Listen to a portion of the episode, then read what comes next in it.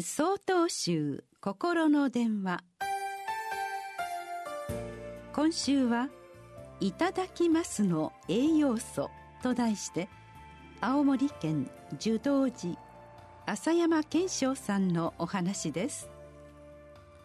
先日福井県で40代の栄養士の方と出会いました。食前の「いただきます」について話をする中でこんな質問がありました。お寺の修行僧の朝食は玄米がゆごま塩漬物だそうですが栄養が足りないのではないですか？すると私の隣にいた老僧がこう言われました。例えばある人が一粒食べれば栄養ばっちりの豆を毎日食べていたとする。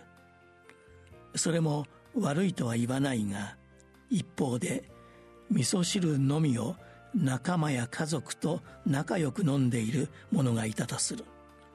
どちらが心安らかかわかるでしょう。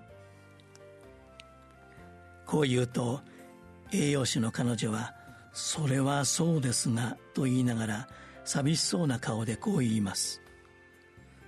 私には息子がおりますが仕事が忙しくてなかなか手の込んだ料理を作ることができず一緒に食べることもできません。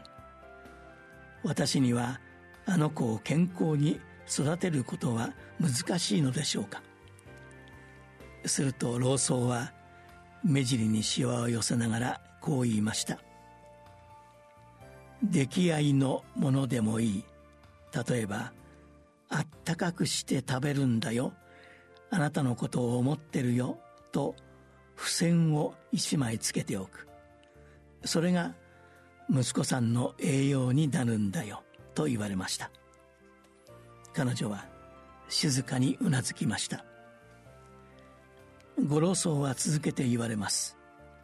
もちろん本当に忙しくてそれどころでない人もいる。あるいは独り身の人や病の人もいる。だからこそ目の前の食事に「いただきます」と手を合わせたとえそこに見えなくとも食事の向こうにいる多くのおかげさまを思い多くのものと共にいただくのです。それが生きる力になるんです。食事は人を作るのですと。食事の前に手を合わせいただきますをしてみましょう。10月27日よりお話が変わります。